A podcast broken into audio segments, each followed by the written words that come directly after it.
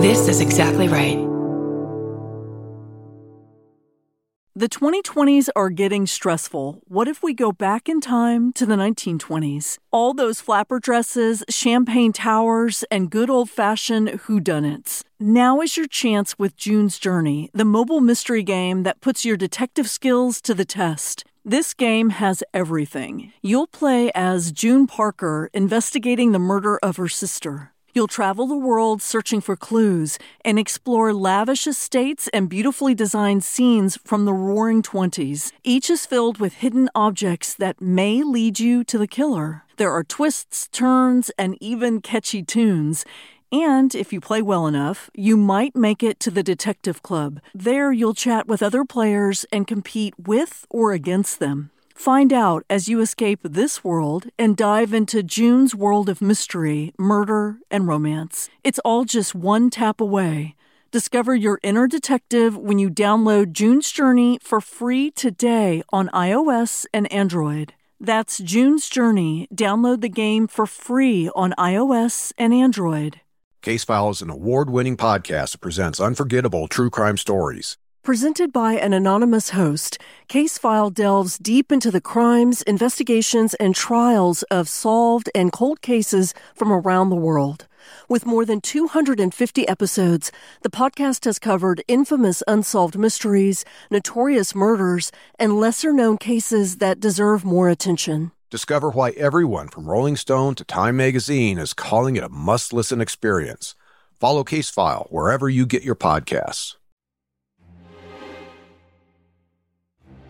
I'm Kate Winkler Dawson. I'm a journalist who's spent the last 25 years writing about true crime. And I'm Paul Holes, a retired cold case investigator who's worked some of America's most complicated cases and solved them. Each week, I present Paul with one of history's most compelling true crimes. And I weigh in using modern forensic techniques to bring new insights to old mysteries.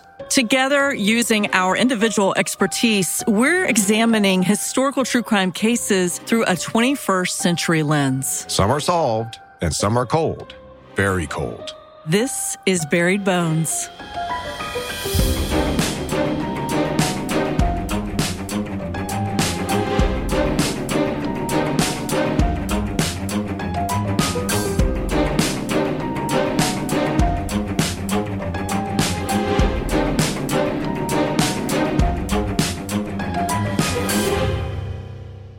Hey, Kate. Hi, how are you? I'm doing good. How are you doing? I'm doing really well. I was just reading an article about covering as a reporter contemporary crime, which is a topic you and I have talked about before. It makes me super nervous. What did my grandmother used to say? More nervous than a long-tailed cat in a room full of rocking chairs is what oh, she That's an expression. Remember, we're from Texas. So it makes me super nervous just to report on contemporary crime because I'm so concerned to make sure I get all of the facts right, that I don't re traumatize victims. I really prefer to work with older cases where the families are really invested, but the wound is not quite as open as it is with these, you know, more contemporary crimes. And I know that you've had some experiences talking with the families of victims. I think that really resonated with you about more recent crimes, even aside from the Golden State Killer case. Well, yeah, you know, of course, throughout my career, I was working cases that were contemporary, you know, so there are living victims, loved ones, most notably Golden State Killer. I was dealing with actual victims in addition to the loved ones uh, of the homicide victims. And, you know, different people have different thoughts, you know, on how they want the media to cover their case. You know, some families really want uh, the case pushed out because the more attention, the, you know, the greater likelihood that maybe it will get solved or it helps, you know, if they've lost a loved one to a crime, it helps keep their loved one's memory alive. There is that philosophy. But then there are families that do not want to have their cases out there in the public and they don't want the details out there. They don't want to hear some of the details that maybe they were unaware of. And that's what I've run into. I had one very notable instance, and this is related to a victim of the Golden State Killer of Joseph DeAngelo, where on a TV show, I mentioned some reconstruction aspects in terms of what DeAngelo had done in this particular homicide case. And this was something that the family really struggled with and it, it traumatized them. And uh, the daughter of this the victim confronted me. She was hurt. You know, she was upset with me. She was hurt. Mm. And it was a learning experience for me, you know. And so this is where now that I'm in this public arena and talking about cases, I struggle with how detailed should I get, you know, sometimes because I may go into a realm which could be very, very hard for loved ones of the victims to hear you know, what happened to their victim. And you know, as a journalist and as a investigator, you and I are both used to putting up a little bit of a wall and receiving all of this evidence and all of this information that would be so upsetting to family members and to the lay public. But this is part of our job is to look and analyze this information. So I imagine I've seen you at CrimeCon doing these really in depth presentations. I imagine it is stressful after that experience to then decide what to include and what not to include in a room of 2,000 people, which is what I saw you in. Right. And, and it is a conscious decision in terms of what I do include. You know, of course, when I train law enforcement, I am very uh, wide open about the details because that is how law enforcement needs to hear the case. That's how we improve to do the job right and to do the case right. But when talking to a mostly civilian population, it's now that fine balance of here's the case here are the details of the case so the listeners can understand the case better, understand what the offender did, the, the, psychology, the forensics. But it's really a struggle to go, well, when do I cross that line?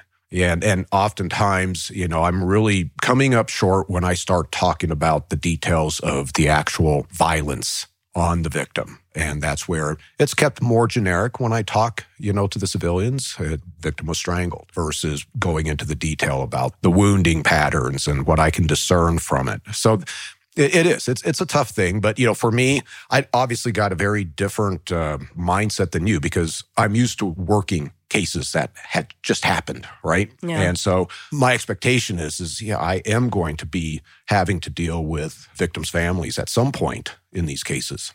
Well, this is a case, the one I'm bringing you today. This is an interesting case for me because this was a family who came to me, and I get all sorts of inquiries from family members for Tenfold More Wicked. I don't get so many for Buried Bones just yet. And this was a family who came to me and said, You know, I know you've got this show. I would really love to hear what Paul Holes has to say and what you have to say about this case. It's been in our family. We didn't know the victims, but there are people alive now who did know the victims. And there's a lot of controversy within this family about what happened. So I want to be clear going into this. This is the long tailed cat, me, saying this makes me nervous because the family really wants me to do this, but I had about seven interviews with them. Oh, wow. It was a lot of correspondence, a lot of talking. I wasn't able to talk to some family members I would have liked to have talked to, and the family has gathered their own information. But the two men who came to me with the story feel pretty unbiased. They feel like we just want some answers. We don't have a, a dog in this hunt, really. So let's go ahead and set the scene.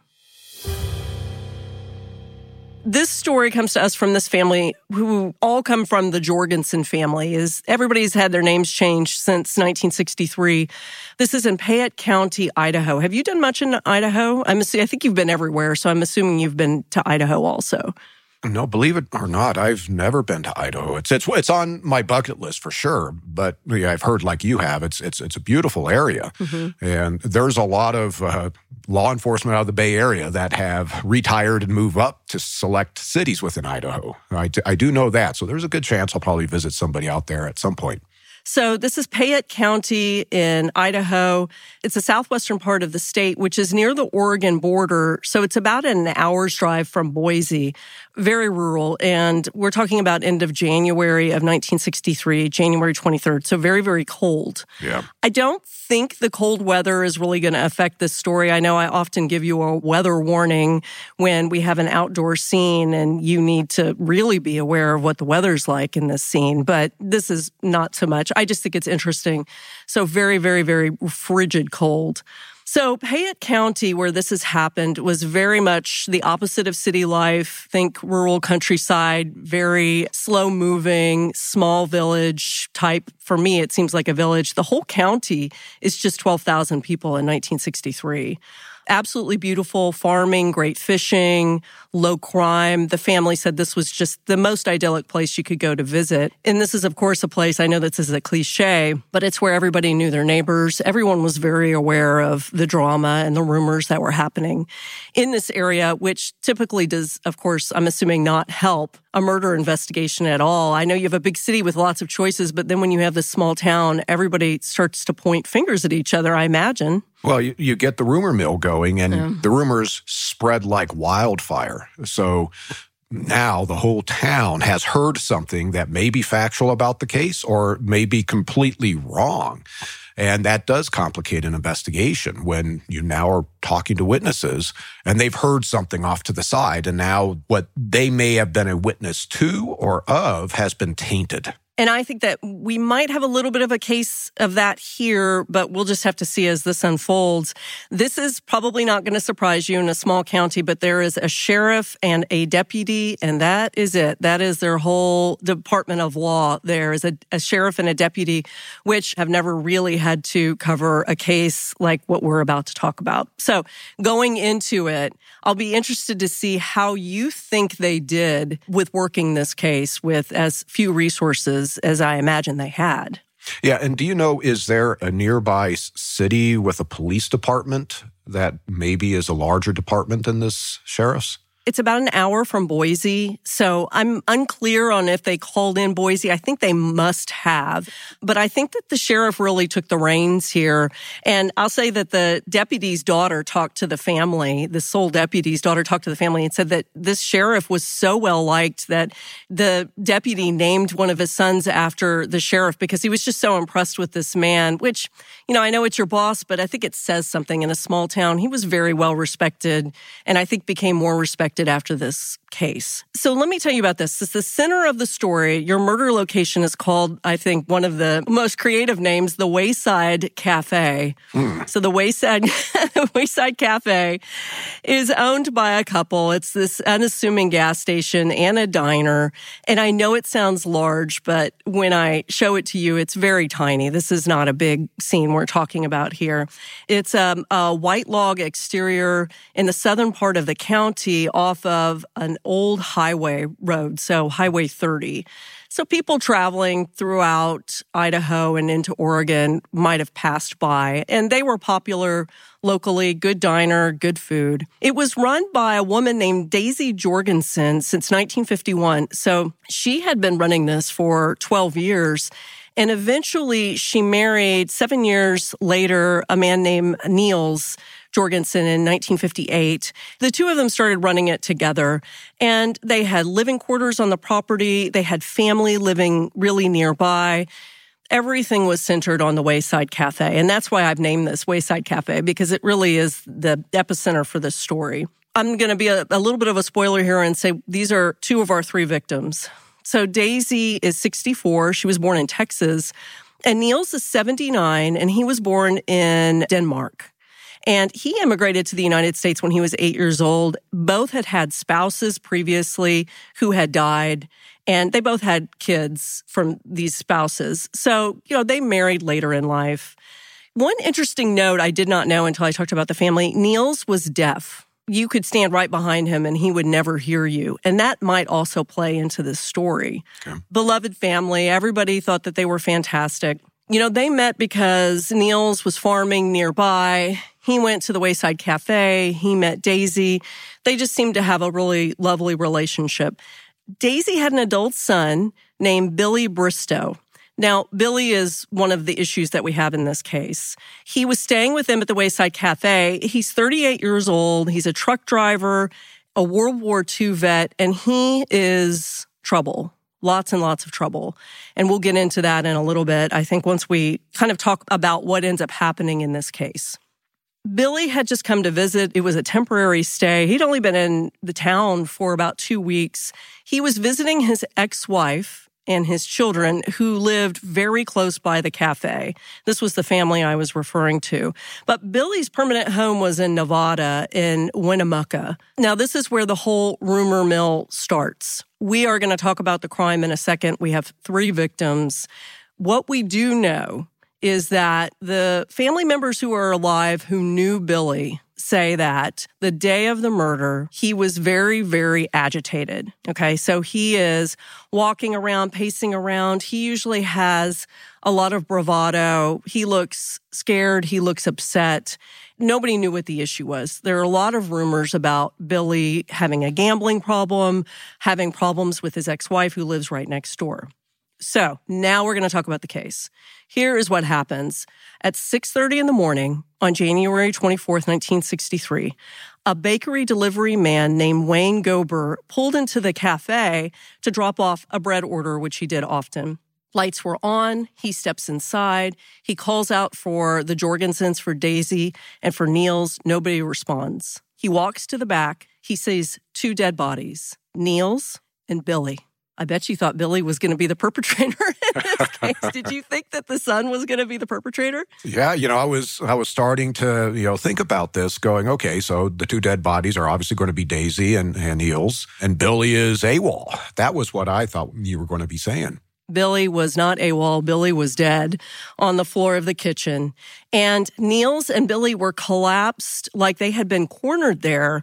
And Billy's pocket knife was open on the floor beside him as if he saw something coming, flipped open the pocket knife, and he literally brought a knife to a gunfight because he and Niels were shot dead with a 32 caliber gun. Victim number three is Daisy Jorgensen, which you probably could have guessed. So Daisy was found in the bedroom, which was off from the kitchen.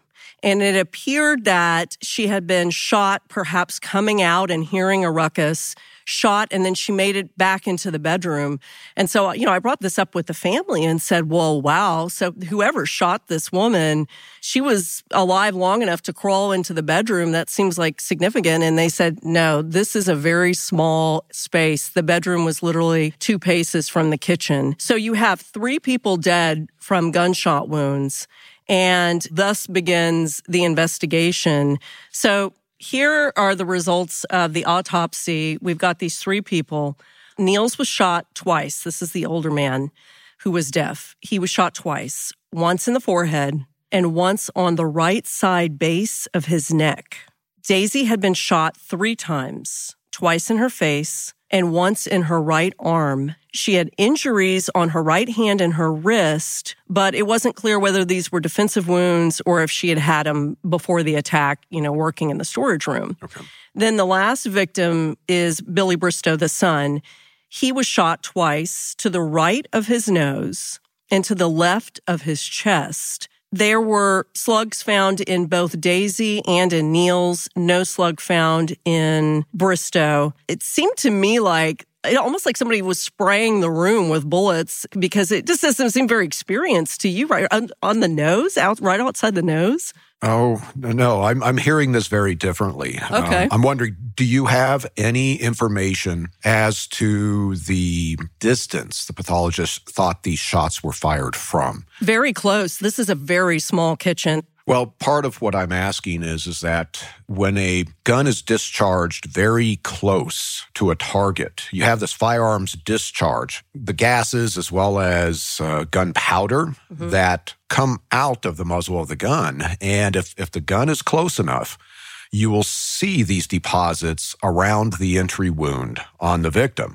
Now, I'm talking about, you know, this is six inches, 18 inches, 24 inches, depending on the gun and the ammunition, showing very close range shots, which informs me in terms of how close the offender is at the time the shooting is, is occurring to each of the victims all of them have gunshots to the head.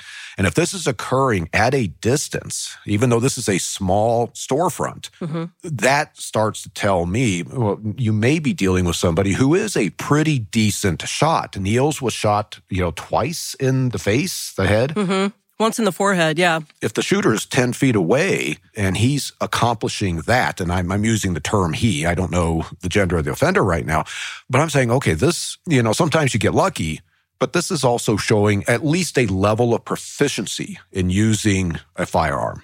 Okay, so this is a little bit more detail that could be helpful.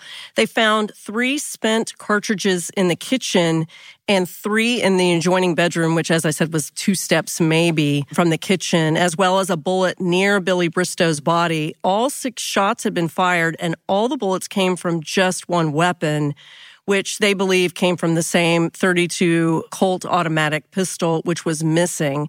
The family said they did not have a gun at the residence. So it sounds like he brought a gun to, or he or she brought a gun to the scene. Yeah, so with the firearm missing, you know, that was going to be one of my questions is, you know, first we have to consider murder suicide. Billy takes out Niels and, and mom and then kills himself.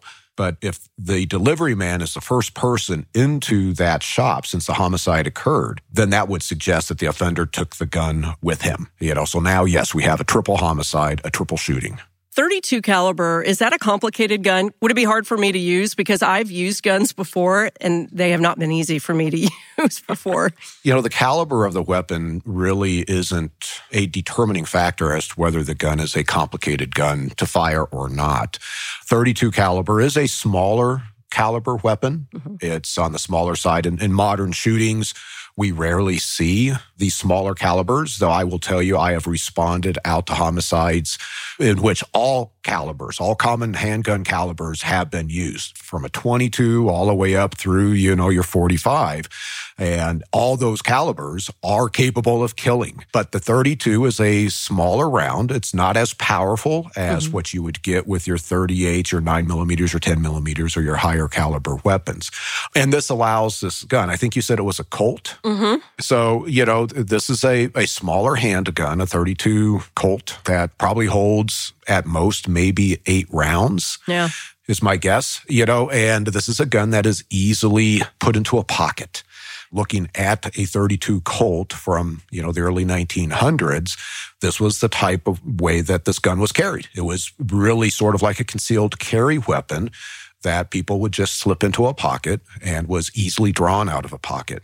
It's something that if somebody knows how to shoot a semi-auto pistol, they would be able to shoot this gun we don't have many photos from this case, but let me show you a photo of the actual Wayside Cafe. So this is it. You can tell there's a car there where you can see that they're trying to give you some perspective. It's not very big. Here's another angle if that helps at all. It almost has a log cabin type feel to it, right? Yeah. With multiple windows, multiple doors.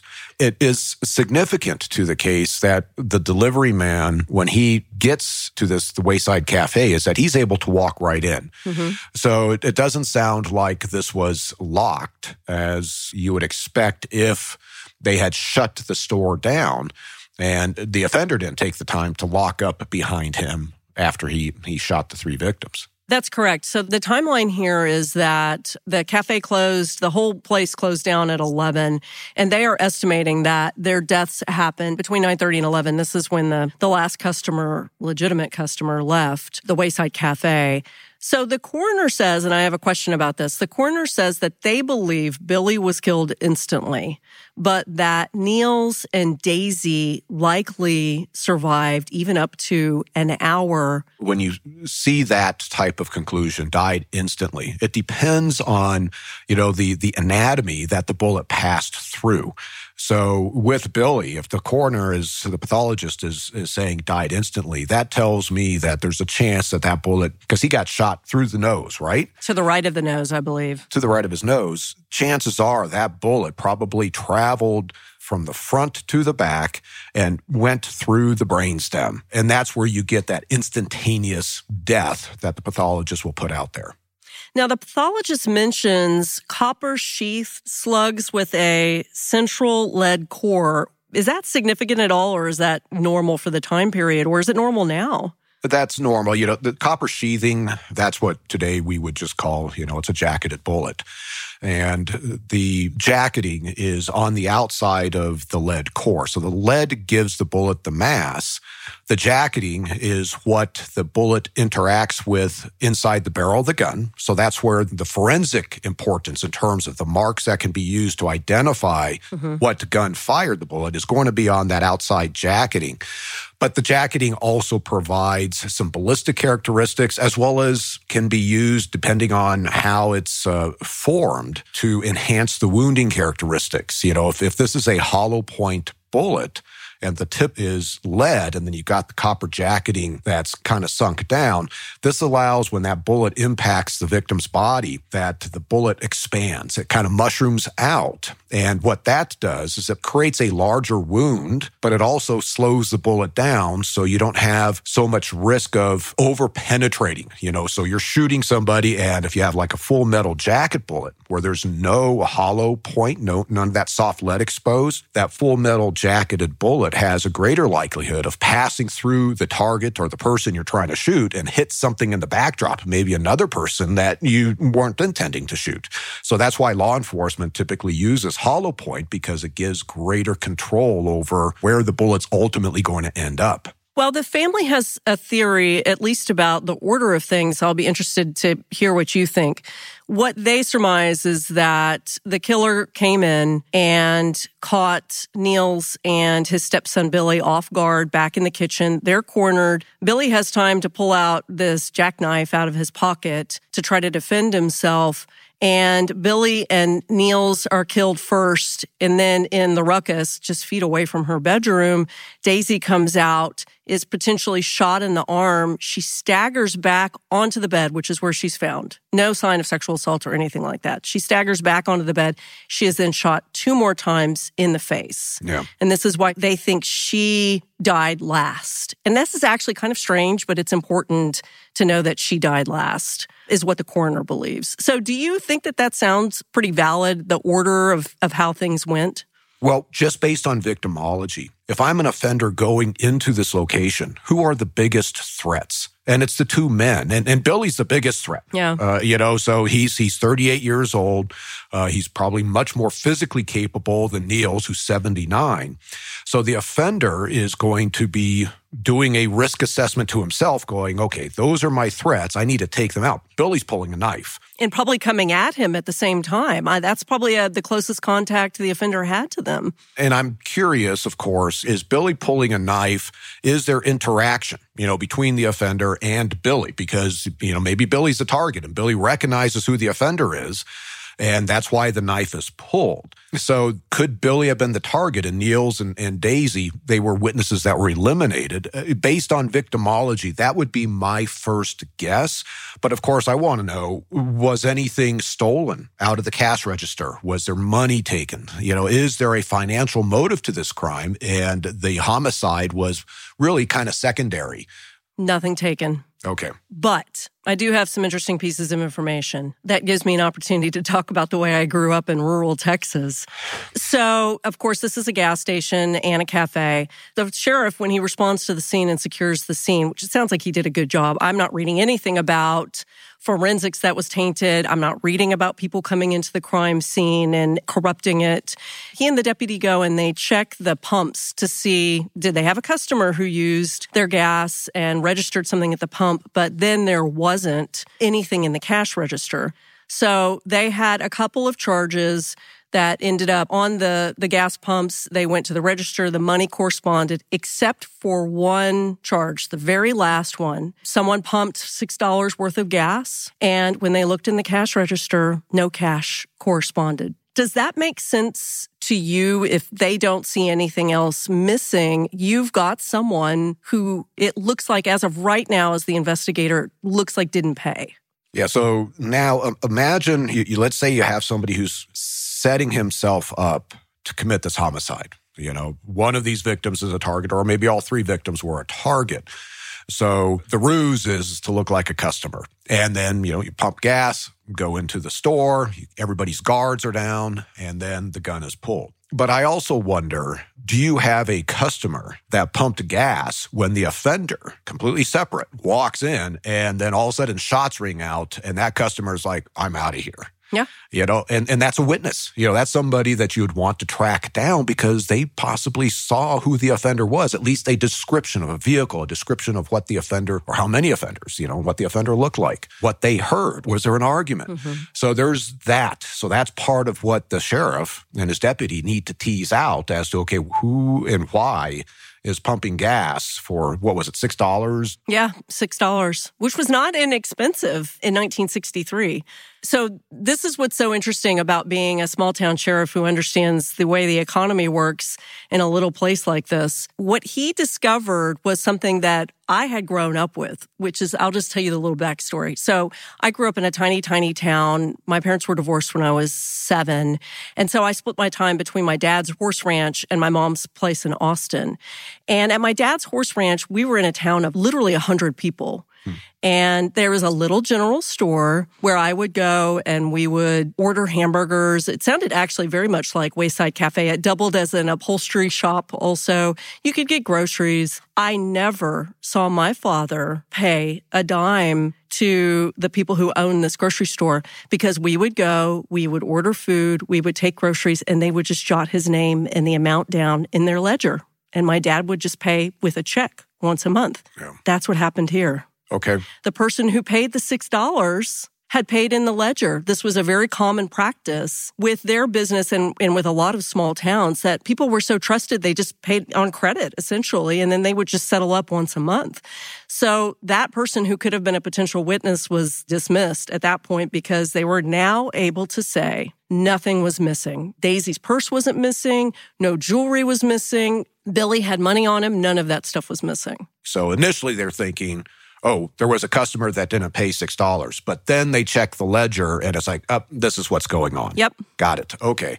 So at this point, there doesn't appear to be any money missing, no stolen property from the premises.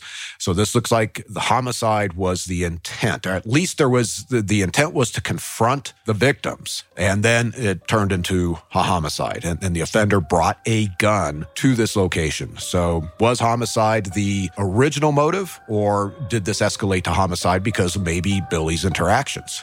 Billy resisted.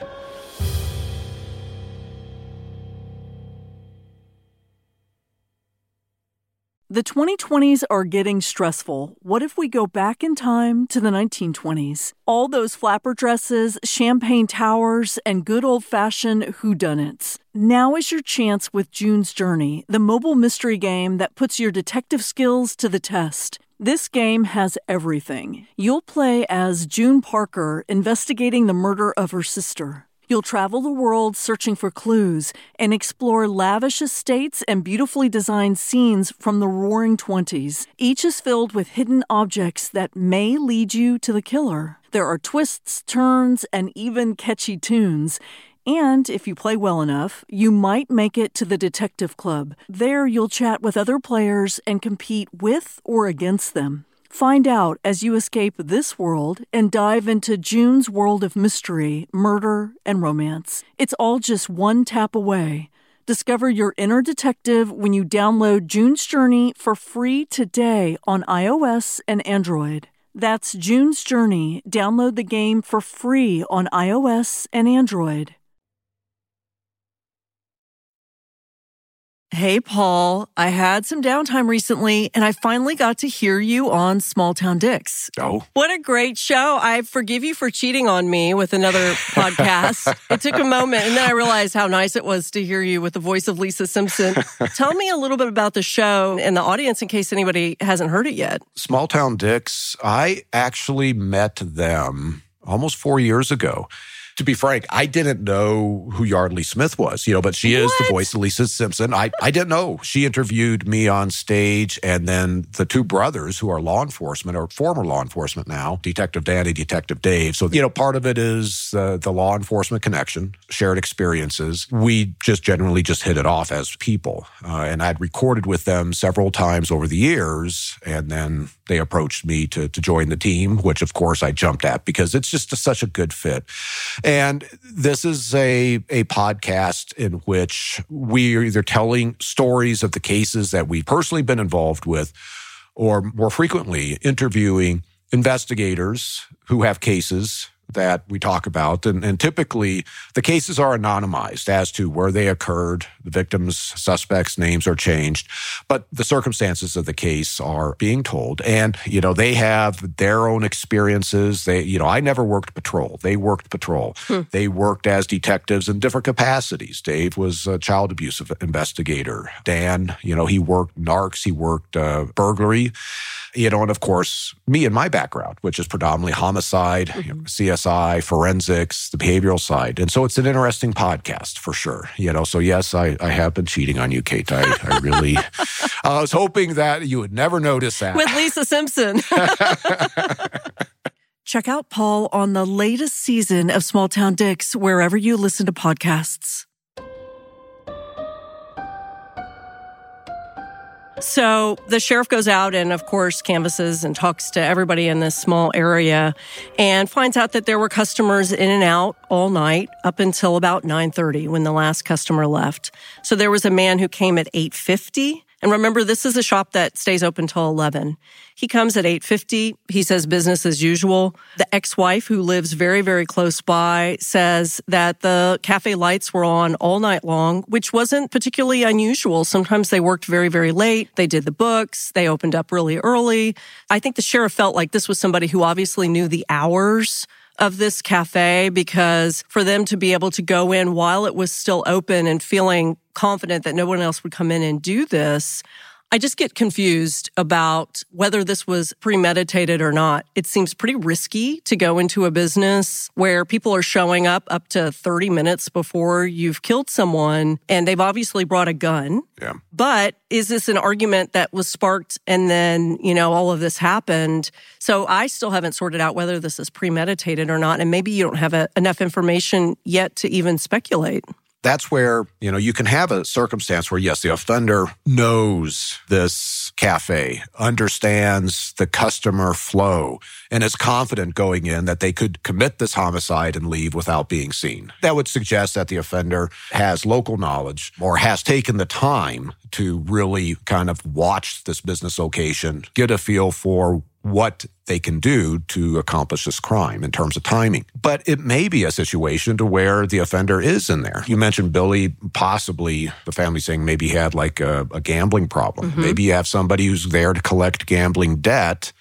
And when this kind of escalates, the offender is looking around going, okay, nobody's here. And I'm going to send a message, you know, to my other customers that you can't get away with not paying your debt mm-hmm. and takes out Billy it's so hard with the information provided to be able to say, is this premeditated or not? It's just fundamentally the offender brought a gun. If Billy was the intended target, the offender took the time to eliminate the other witnesses. So this could be professional in your eyes, even though they're sort of on the side of the nose and hit in the arm. This still seems like this could be a hired hit. Well, I wouldn't eliminate that in terms of the gunshot patterns.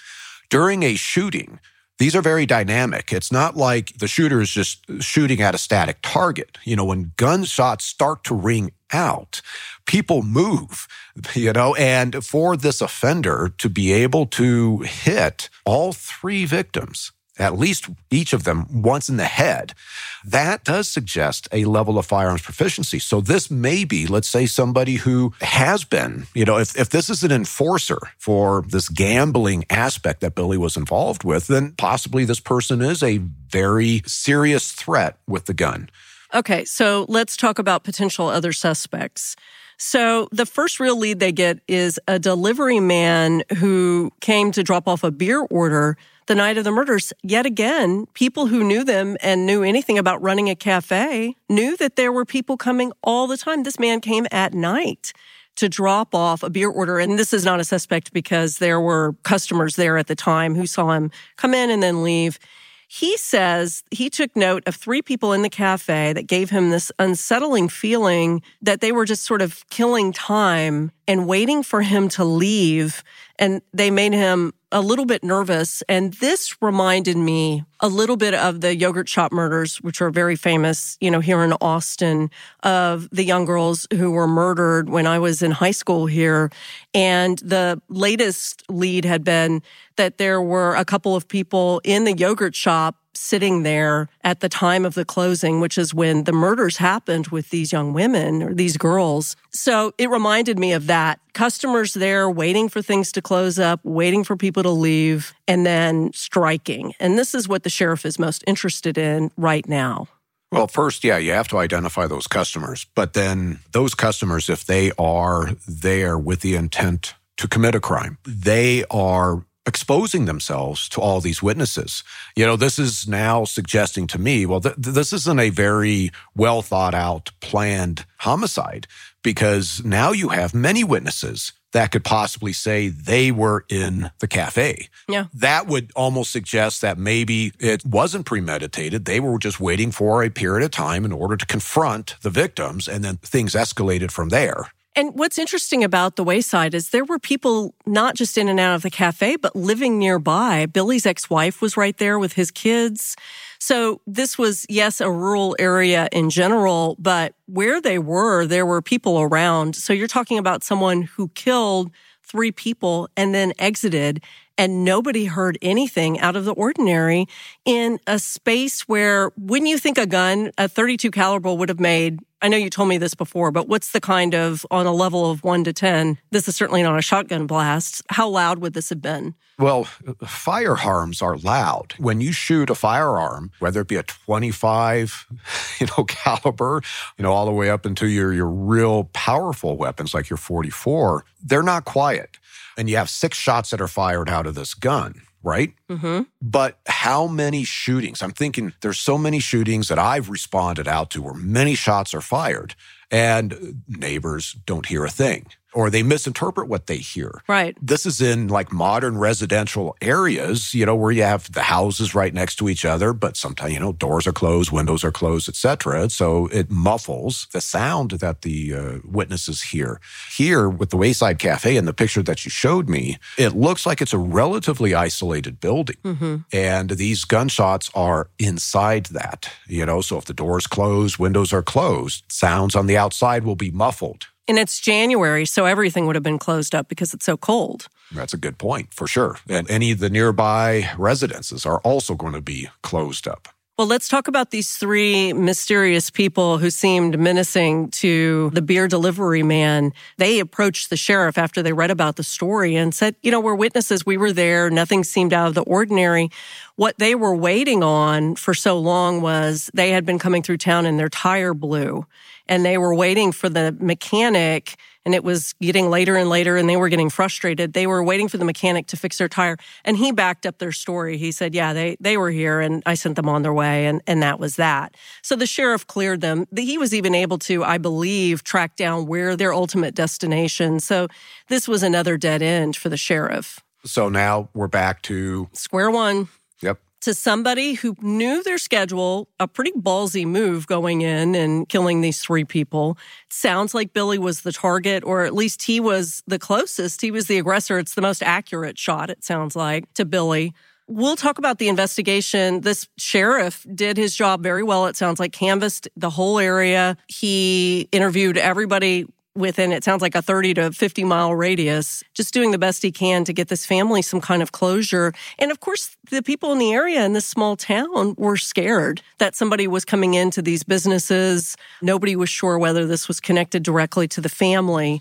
I think the sheriff was feeling confident, though. It sounds like this was a little closer to home than we think. And this is where things get a little twisty with the family. Billy had not just one, but two ex wives. And Billy had some big, it sounds like gambling problems stemming from Nevada. The family, despite the fact that this man was terribly murdered, has kind of uniformly said he was a terrible person. And they think that this was the motive for murder, that this was not a good person that potentially someone very close to him wanted to take out their anger on him and the suspect comes up as potentially one of the two ex-wives or the people that they were involved with at the time. What do you think about that? Either as a woman being the perpetrator in this sense well, this is you know fundamental in terms of motive. You have uh, relationships that have gone sideways. I think you told me early on that earlier that day, wasn't he supposed to meet with one of his ex wives and children? Yeah, the ex wife lived right next door. So this is potentially someone who says she didn't hear anything and could have slipped out very easily if she were involved with this. Does the sheriff interview her about the interactions that she had with Billy earlier that day? I believe he does. I mean, I think everybody has been interviewed, and this did not set alarm bells for the sheriff. I think that he just hit a dead end, and people found it very hard to believe that a family member would do this. And so this is where things get even a little weirder and stickier. There are a couple of things I, of course, I haven't told you. So this is a note from one of the men who talked to me. This is from someone who had talked to family members who were alive when this happened and were, were at the scene. They were living next door. I talked to many people in and out of my family. Billy was called shiftless, shady, untrustworthy, and lazy. Every person believes in the end that Billy was the target at the end and Niels and Daisy were collateral damage. I could not find one single person who spoke highly of Billy. I had a lady who lived on the property and knew all of them. She was gone when the murders occurred, but when we talked about what happened, she said it had to have been about Billy. She has no idea why anybody would kill a sweet old couple, but she said nobody felt sadness for him being killed. It seems like obviously he's the likely target. We don't know why, but I do have a theory once I hear what you're talking about. Well, you know, victimology is huge. And so this is assessing the three victims. And most certainly, with what you've told me, you know, Niels and Daisy, they do not appear that they would have any enemies that would come and commit this level of violence, you know, take their lives. Billy has all the red flags going off. So part of the early stages of this investigation, as information is being gathered, Billy starts to stand out as the reason for the homicide. And so now it's really kind of, especially with the limited resources of the sheriff's office, it's focusing the attention on Billy's social circles, Billy's last 72 hours. Oftentimes, people make the decision to kill within 72 hours of the homicide. You know, so really timelining Billy's days out, the three days prior, to see what's going on. But you cannot tunnel vision that Billy is the reason these homicides occurred. There are other possibilities that seem less likely. Mm-hmm. You know, one could be that you did have what was going to be a robbery. Robber goes in and is not anticipating Billy's there. And now he's got three victims. He shoots and runs off, has no relationship to the victims at all. Mm-hmm. Was there for financial motive, but then it escalated to where he had to shoot and kill. And now you've got, in essence, an unknown offender, a stranger to the victims who's in the wind. And especially in 1963, this is going to be a very, very difficult case to solve.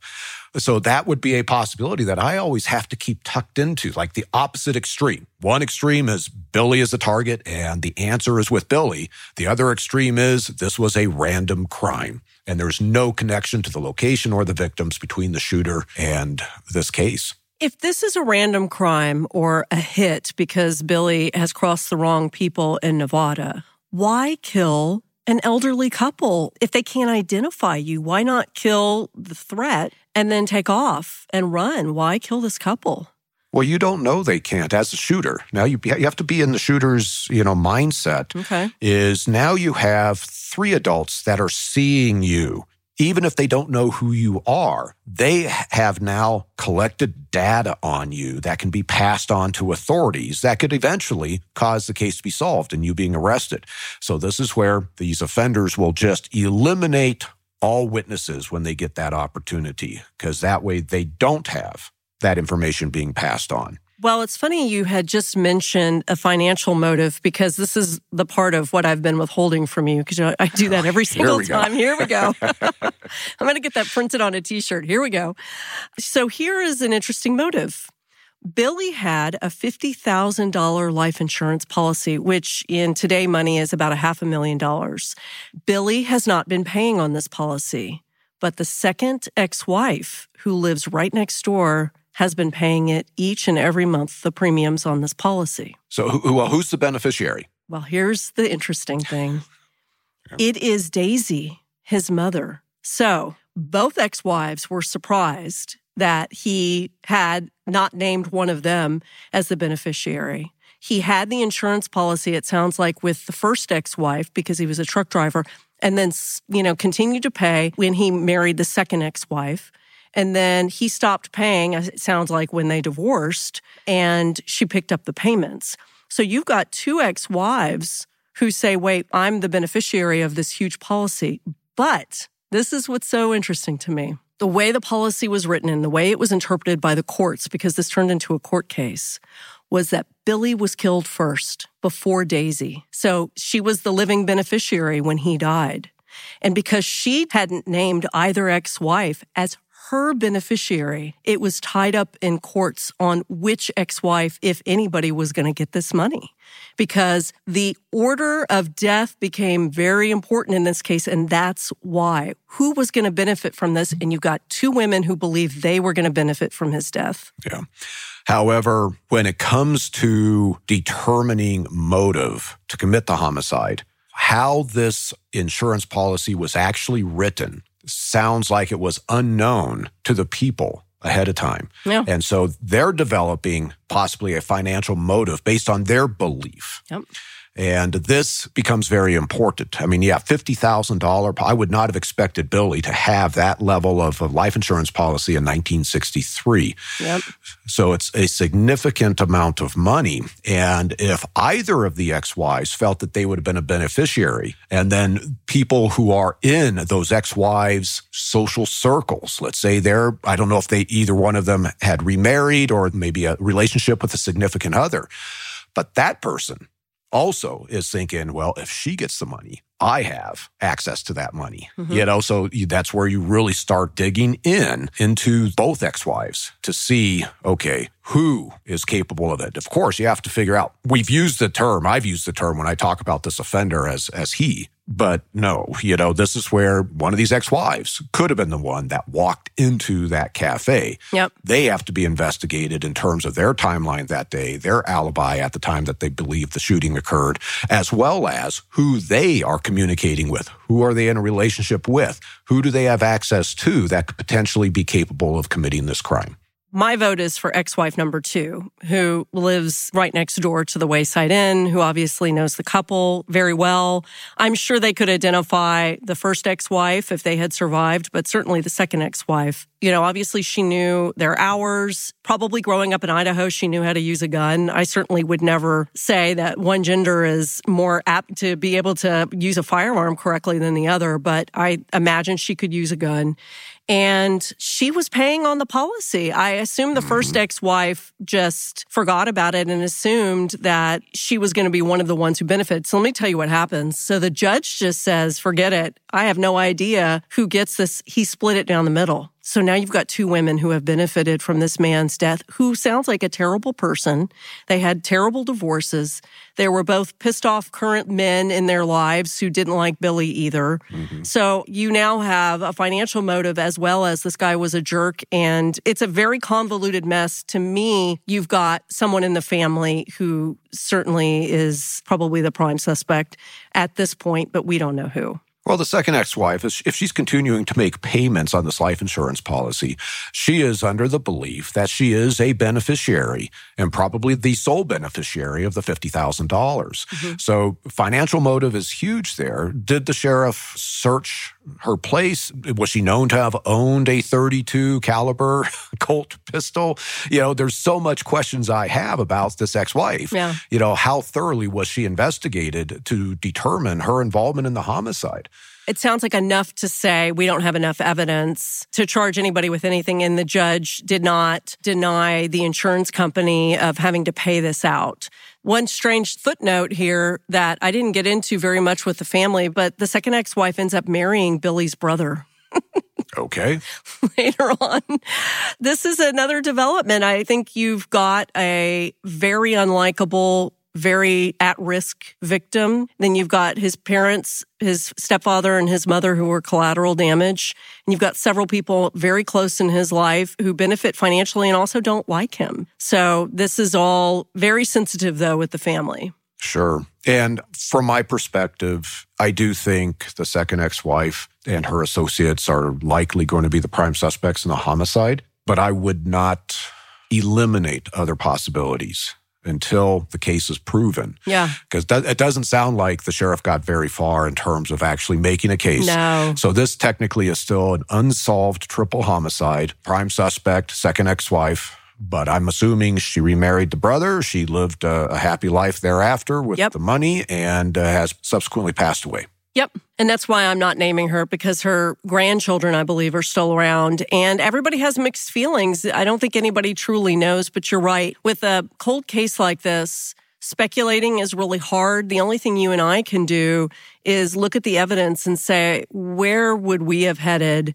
And I certainly would have spent as much time as possible on the people who benefited the most, which turned out to be these two women in his life who were also likely the most hurt by Billy again, you know, we don't always deal with victims like Niels and like Daisy, who just sound salt of the earth, wonderful people who certainly didn't deserve to die in this way. Nobody deserves to die, certainly of murder, but Billy certainly doesn't sound like somebody who was valued during life and even after life. Even today, you know, this is where the family, you know, my questions about the second ex-wife is well did she maintain a diary? Did she write letters? Was there a deathbed confession? You know she continued to live and maybe the guilt got to her. She doesn't sound like she is a hardcore criminal hardcore No. killer. So maybe billy being killed she doesn't bat an eye at because this was just a bad relationship. But she also took out daisy and niels you know, whether she's the shooter or had somebody do it that's going to eat at her till the day you know she died that's where i would be starting to focus is okay what exists today either in a written form or you know verbal communications from her that would help cement in my mind that she was responsible for this triple homicide Yeah, we certainly don't want to convict someone we don't even know, you know, all of the evidence. But this is again, Paul, why homicides that are what I consider contemporary, which is 1963 is contemporary for me. Homicides that are more recent, you know, make me so nervous because of the family and I want to make sure that we get everything right. And it's really hard to make guesses about things um, when you don't have a 100% of the information. But I think that we certainly know what road we would go down if we were back in 1963 trying to gather evidence. But I continue to say if there are people who have these sorts of stories in their families, particularly if they have a lot of forensics happening and Paul likes lots of twists and turns in the stories, definitely, you know, reach out and let us know because I think that there's a very rich environment for people being able to do research on on their own families and some of the people that I've talked with, some of our listeners really have done a tremendous amount of research. So I love that kind of support. Yeah. And I think to prove this case is to find the gun. Was this a gun? A smart killer would totally get rid of the gun. Yep. But sometimes people hold on to the gun, and maybe that gun has uh, been passed down through the family and they, they don't realize it's a murder weapon. Okay. Or it's, you know, been secreted. It's in a safety deposit box, you know, to, and hidden that way or buried in the backyard. You know, that would, I think, short of that written confession, finding that gun would be where, okay, now we know what happened. Okay, well, I'm going to go now check my backyard for hidden guns and see if any past crimes happen. I'm always looking around. My family thinks I'm crazy because I'm always thinking, I wonder if anything weird has ever happened at our house in our location. You never know. You never know. Didn't, I mean, your house used to be a morgue, right? Isn't that what you told me? Now, this is my, I mean, my, my house in Austin feels like a morgue sometimes. I keep it very cold. So. Okay. Okay, so next week we're going to have another fantastic case that I can't wait to unravel with you. And just to let you know, Paul, I don't know if you know this, but the new trailer for season seven of Tenfold More Wicked just dropped, and I'm so excited. Oh, well, that's very cool. I've been waiting forever. There's so many big gaps, you know, in between the last season and the beginning of the next season. And I love Tenfold More Wicked. And, and I know some people have been asking me about it. So this upcoming season, season seven, is about a family annihilator, which is something I've never covered before in Austin, Texas in the 1800s. And I'm 99.9% sure no one's ever heard this story before. Those are my favorite kinds of stories. So I can't wait to tell you more about it in a couple of weeks, Paul. Looking forward to it. Okay. I'll see you next week. Sounds good.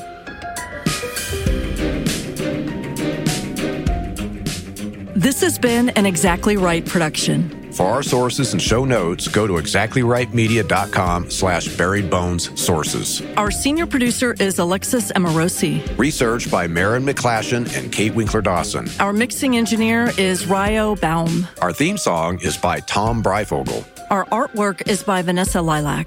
Executive produced by Karen Kilgariff, Georgia Hardstark, and Danielle Kramer. You can follow Buried Bones on Instagram and Facebook at Buried Bones Pod. Kate's most recent book, All That Is Wicked, a Gilded Age story of murder and the race to decode the criminal mind, is available now. And Paul's best selling memoir, Unmasked My Life Solving America's Cold Cases, is also available now.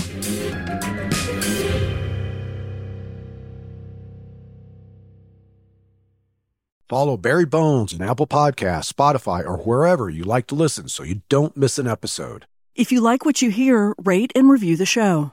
Visit exactlyrightstore.com to purchase Buried Bones merch.